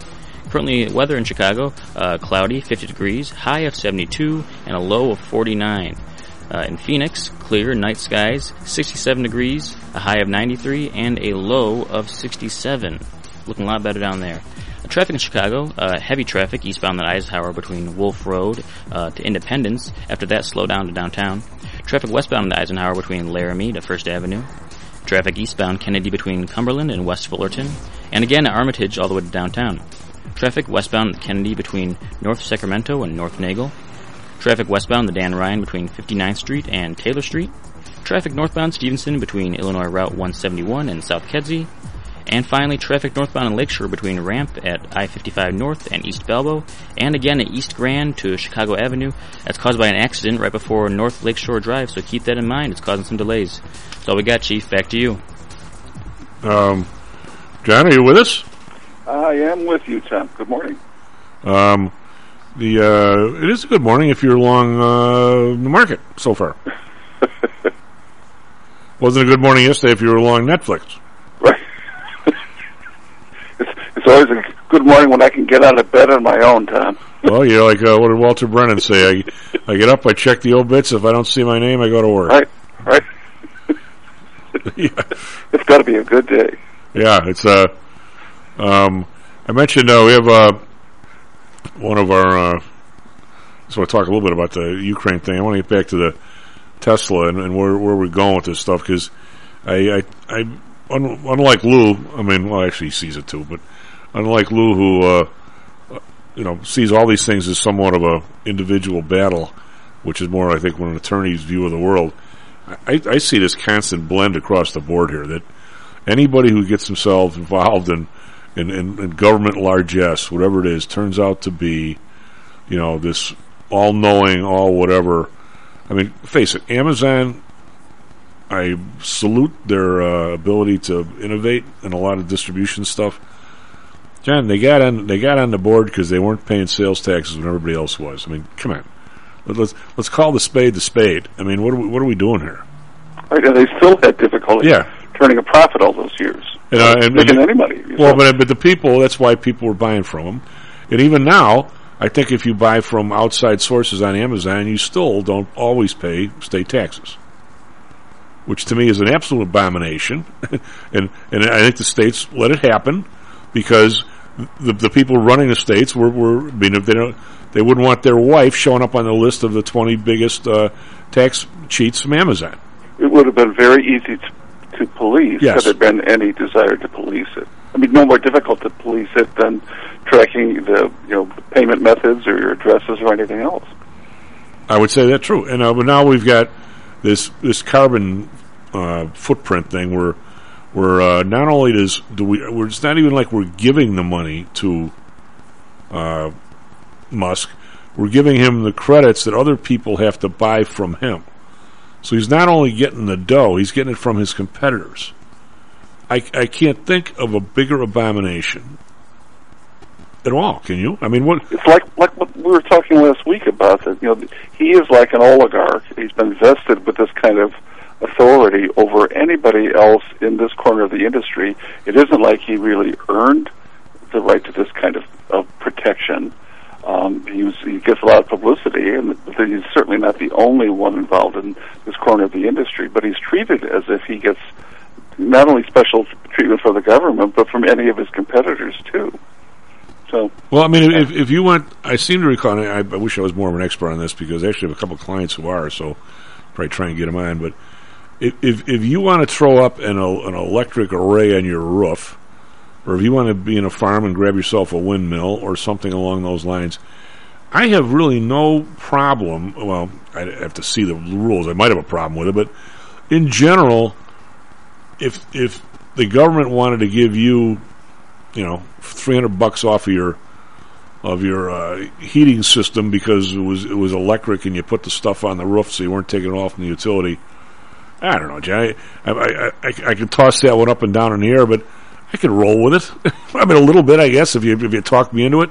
Uh, it wouldn't be my first choice, but the idea that the person who who made the grates could w- got all these pieces of paper from the government that other other people that, that made furnaces had to buy from him. Were what are we doing here? I mean, Ford and GM are trying to come out with their electric cars. Why do they Why are they going to pay this guy because of stuff they did in the past? I mean, every time you sell a pickup truck, you got to you got to pay Elon Musk. It's one thing to pay the government or you and me, which I probably wouldn't even agree with either, but to pay him, well, who, who's his lobbyist? Well, you got to believe he's he's working pretty hard. Yeah. well, uh, my my brother has a anecdote like this where you know this is 20 years ago where where he lives in the you know a town that will remain nameless in the suburbs, but he wanted to put solar panels on his flat roof for the sole purpose of you know using it to fuel his hot water heater. You know, as like an adjunct for that, as a backup for it. And it was not like a, a gigantic project. It wasn't like the whole roof was going to be covered with solar panels or anything else. But he, it still required village approval to put up even a, a, a modest size panel. And the night this issue came up for village approval, the in, entire electrical industry of the north suburbs had all their attorneys there to shoot it down. You know, are they really that threatened by one person using solar energy to fuel a hot water heater in one residence? It shows that if you don't do it by the approved methods or use the approved channels or buy the approved equipment or whatever restrictions they want to put on it, you you will be completely snuffed out. And you know, it's kind of like that with with pretty much anything that's got any kind of power behind it to challenge the, the received wisdom about something. Uh, the lobbyists, everybody else, are, will spring into action like you wouldn't believe to make sure that when it happens, it only happens one way, and we don't want you to think you can just do this by going off the reservation that we set out for you. And it- it's it's going to be like that every step along the way with any kind of alternative energies. It's, it's already pretty clear how it's being handled in the elect- electric vehicle corner of things, where there's it's pretty much we've decided who the players are going to be, and if you're not one of these players, then just get out of the way. Well, that's right, and well, it comes down to uh, the attitude. The, the the group that really personifies the attitude the most, and I'm again, I'm not criticizing. I just it's their point of view is the is the NFA or the who's the the, ri- the rifle so NRA. I mean, they're, I mean, like any, any other interest group. I mean, Yeah, their- their their, their survival depends on they're, they're having some kind of exclusive voice and some kind of exclusive message, uh, and they don't want that muddied or muddled by by anything else. Um, but you know, that's I think it's, that's pretty different from the Musk situation, just because you know. This is, we're talking about entrepreneurship. We're talking about ways of doing things. And No, I, I was uh, more talking about um, the idea that you, you cannot let the camel's nose under the tent. You can't you can't lose one. So if somebody comes up with uh, ghost guns where you can where you can get the parts from four different places, and they come with bullets that are instantly poisonous, or if you even scratch somebody, they die in the instant. The, the NRA would they would oppose any any uh, controls on that because they think once you get any control anywhere, then it's just going to walk over Right, the it's whole a slippery thing. slope, right? It's a slippery slope, but and they're, they're not all wrong, okay? But but but it also gets you to the point where some stuff gets amazingly deadly, like these ghost guns. I mean, where you don't can't even trace the damn things, and now they're opposing that. I mean, at some point you got to say, eh, even if you're the, I mean, if it's me at the NRA, I got to go. Wait a minute, we don't it's want. the same thing with the abortion industry and Yeah, everything well- else. After a while, even if, if on paper it looks like they're being consistent with um, a message that's, that is okay to them, after a while they start to look not just extremist but completely nuts.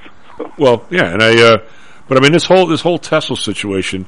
But every time we we get there, I mean we uh, we let Facebook run. You know, ma- ma- who's who's the guy who bought the post? Was that the Amazon guy or the Facebook guy? Bezos, Amazon. The Amazon. I mean, it, it leads one thing to another. Now, do we really want him running the, the information in this country because we because he made all kinds of money because we gave him a tax deal? I mean, I mean, I, I would I would love to have a, a, a business like Tesla where for for how many years? Last July was the first time they made a dime without these credits.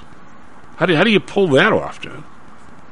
Yeah, well, think about this and, and just you know look at, look at the pharmaceutical industry as another Yeah. example of this, where you would think that the scientific method, experimentation, you know, rigorous testing, so that you you really you know find the winners and the losers, where everybody plays on a level playing field, and nobody gets any preferential treatment. If you've got a product that is safe and does what it's supposed to do, um, it, it will be approved. And if you, you can't do that, if you can't muster the data or whatever else, then you'll come back and see us some other time.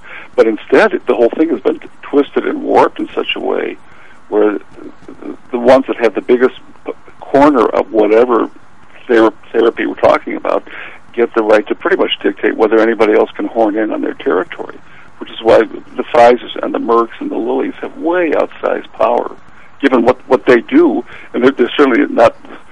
There's, there's a lot more than five or six of these companies that do that too. But Uh, when it comes when it a comes to short horning in on their territory, there's there's no chance for them at all. If you if you designed a computer like they do for uh, airlines now, where they can simulate whether the thing's going to crash or not, how they do that, you know, beyond my pay grade. But if you could have a, a simulate essentially the human body's reaction to new drugs, if you could, which I don't think you can, but if you could, and all of a sudden you and I made it our life's work to to allow somebody to come through the FDA with a new drug for let's say five million dollars instead of five billion dollars, whatever the hell it is. Probably not five billion, but it's a lot. Uh, the biggest opponent, the first call would be made from Pfizer to Joe Biden's office. What are you doing? we want it a billion or two billion through there because nobody else can do it. If there's a, a drug coming in, we want to be able to buy the place first for 20 cents on the dollar so we can. I have a, a lot of clients, uh, Jan, and uh, uh, that, well, how can I say this politically correctly? A lot of the people who are in the uh, uh, medical community, a lot of doctors and so forth, a, a lot of them are of, uh, shall we say, Jewish ancestry. Um, terrific people, love them as clients. They, they, it's a, the hobby there is not, since they're involved in the industries, they love to be, it seems like a lot of them like to concentrate into, this is not politically correct, but it's true, in areas of new drugs and new medical devices. They hear about, it's not, none of it's, none of it's internal information, no, nothing like that, but they hear about, you know, some firm that's developing something, something. And I've actually done, um, some research into some of these firms. Where I drove out to Toronto to talk to one guy and some other, not not heavy. I mean, there's people actually got on my, my block who's been in this business whole life. He could, we should have him here today. He can talk chapter and verse on all these companies. John, they they never make it anywhere. No matter how no matter how promising the idea is, they either get strung out to where they don't have any money, or if it's good enough, finally somebody buys them, and the company's worth forty, and somebody buys them at ten, and all of a sudden it's somebody else's drug they never get anywhere. And even though the ideas are good and the people who are investing in them are doing it for all the right reasons, it's America. This company looks good. This guy has a device. He has a drug. He has something. Even the devices are even more bizarre because you would think if there's a, a way to get a test faster than another test, people would be all over it. They're not. If Merck has the other test, they they buy the company or they do a marketing agreement. It's it's incredible.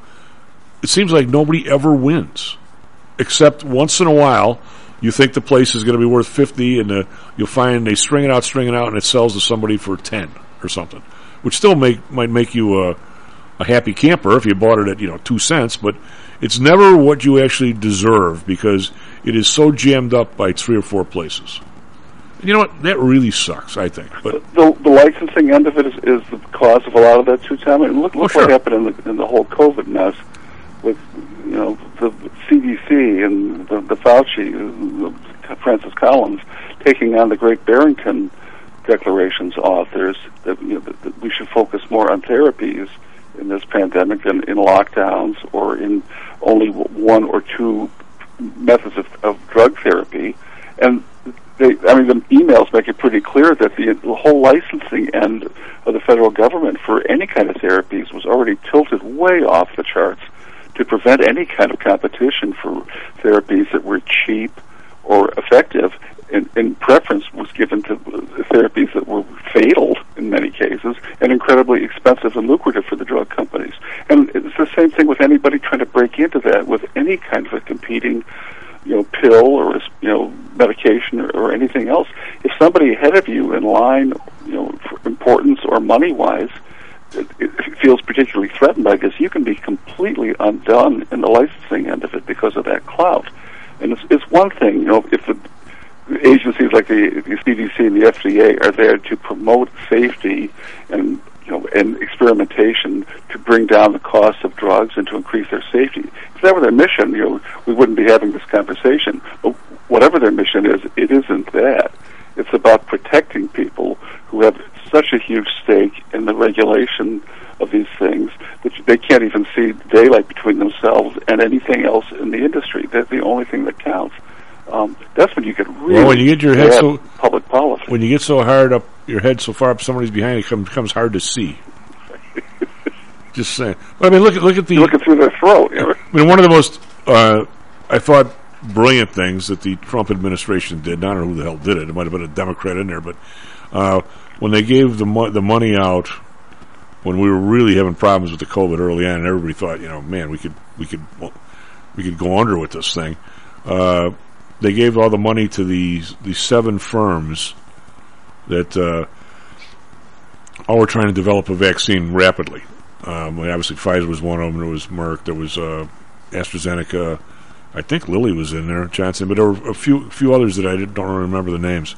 I have I have it buried somewhere in my emails somewhere.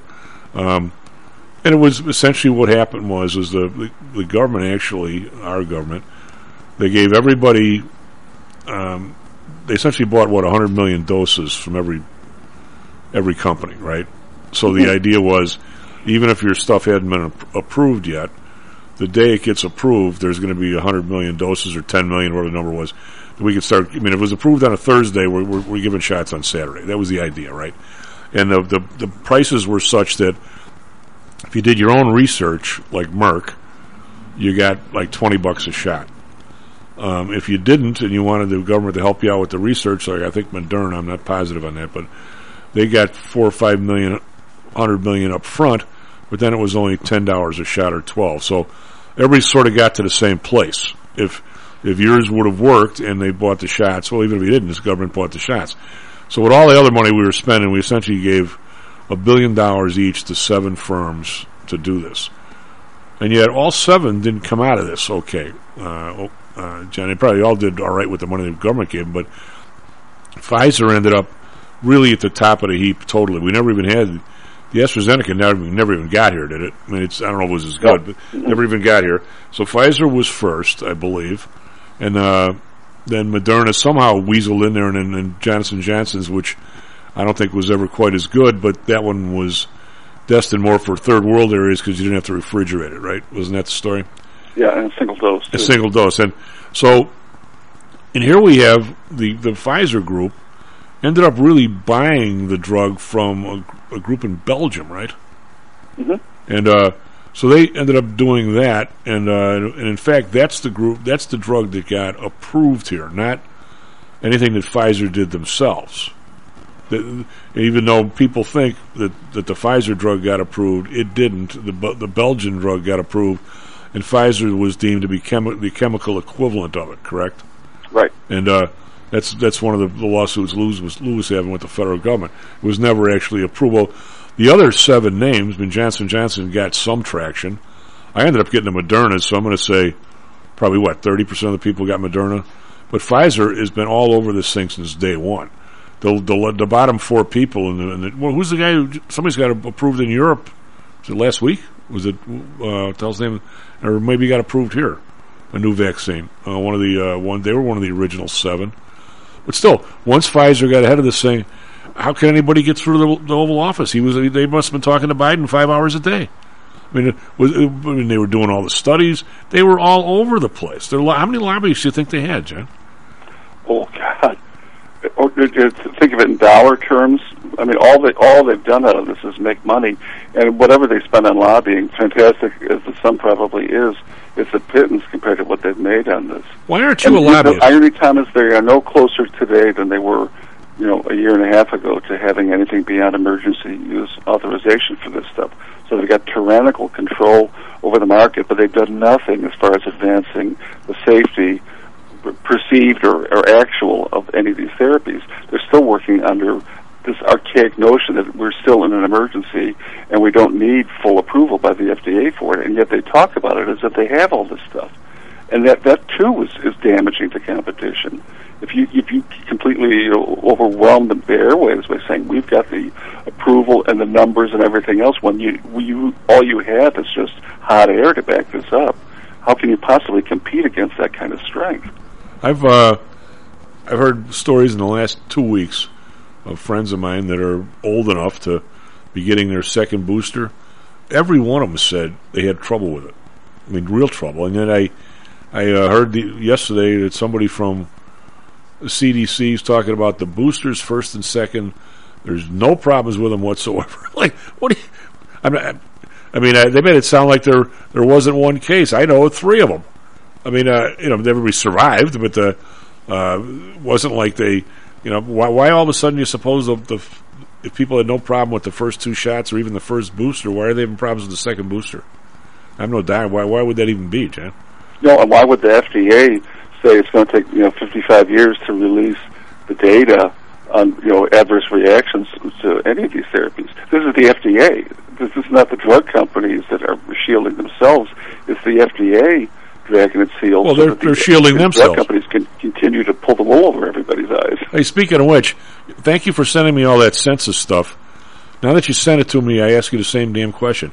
Why is that 72 years? There's nothing there except somebody's education. It's already dead.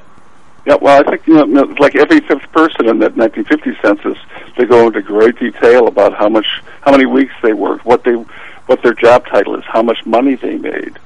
Um, Well, I saw the line- You know, other stuff. If I d- dug into it, that would probably be even more prying. Although it isn't some, something that we would consider sensitive information. You know, do you own a television set? Do you own a radio? How many radios do you have in your house? What kind of car do you have? All of this stuff is, is fair game in various census gathering Well, full full disclosure, Jan uh, helped me out with some of this stuff because he knows how to do all this stuff, and he sent me all this stuff for, for my family. Okay, and the the nineteen the nineteen fifty census, and the forty and the thirty and the twenty, uh, kind of shocked me a little bit. I had no, re- I know the house that I grew up with the first year or two of my life, maybe maybe make that four, uh, pretty small place, and my mom and dad lived there with me and my his sister and her son. And uh, it turned out at one point there were seven people living in that house, John. I'm like, where in God's name did they put each other? No, wonder, no, wonder, no wonder the guy went to the bar when he got home. There was no room for him. Uh, just saying. Uh, but I mean, in, in 1950, they singled my grandmother out for one of those extra questions. There were like five questions. What grade did you make it to? Um, did you get high school education? She, she was an immigrant from Ireland. Uh, you know, did you have secondary education? No. How about primary? Not not much. There was a, there was no nothing there about income or anything that I saw. Well, they were, they, if they, if you had income, and of course, if you don't, it will be zero. For my dad, he was he was asked those questions in the 1950 census, and All right. he's, he's like 3,600 a year as a full time employee for the Railway Mail, the, the U.S. Post Office. They're traveling between Chicago and Kansas City twice a week, so 3,600 bucks in, in 1950 was okay money. You know, you work you work on a like you know, take out Jay Gould or anything in the stock market, but but you could you could live a, decent life. Some of it, I think, Tom, is that the, the relationships that it shows are embarrassing because they are viewed in one generation one way, and there, there's secrets that surround those things. So somebody listed as a grandchild is really a child or an illegitimate child, or somebody listed as a sister is not a sister at all, but something else. And the, the census taker doesn't have any way of verifying any of this. They just take down what they're told. But the, the people in those families sometimes have created fictions about themselves that are embarrassing, and that's that's I think the reasons that were given for the latest you know, security measures for delaying John, I, the publication. the I, we got a dash here, but I'm I'm going to argue with you, Bud, and say we could go to 62 or 52 without a whole lot of problems. Hey. I, I'd go for 20, Tom. Yeah. don't, don't get me started on this because as a genealogist, I, it's getting harder and harder to, to make a living, I'll tell you. well, you know, in 72 years, it just seems like a really, really long It's time. a really long time, yeah. As SP futures up 42 days, SP futures up 181. Looks like the market will be up again today. Back tomorrow, Stocks and Jocks. Stocks and Jocks is brought to you by PTI Securities and Futures. Go to PTIsecurities.com. PTI ProDirect. Trade for as low as a penny per share and a dollar per option contract. Learn more at PTIProDirect.com. Nadex. Offering an intuitive way to trade the financial markets. Visit Nadex.com. Home Source Realty. Call Audrey Johnson at 708-349-3456. Hamzei Analytics. Listen to Fari Hamzei every other Thursday and visit HamzeiAnalytics.com. ChiroMed. Back or neck pain? Schedule a complimentary consultation by calling 708-403-2727. DAX Research. Tune in for David Andelman's technical analysis on Mondays and Thursdays and call 1-800-821-4968.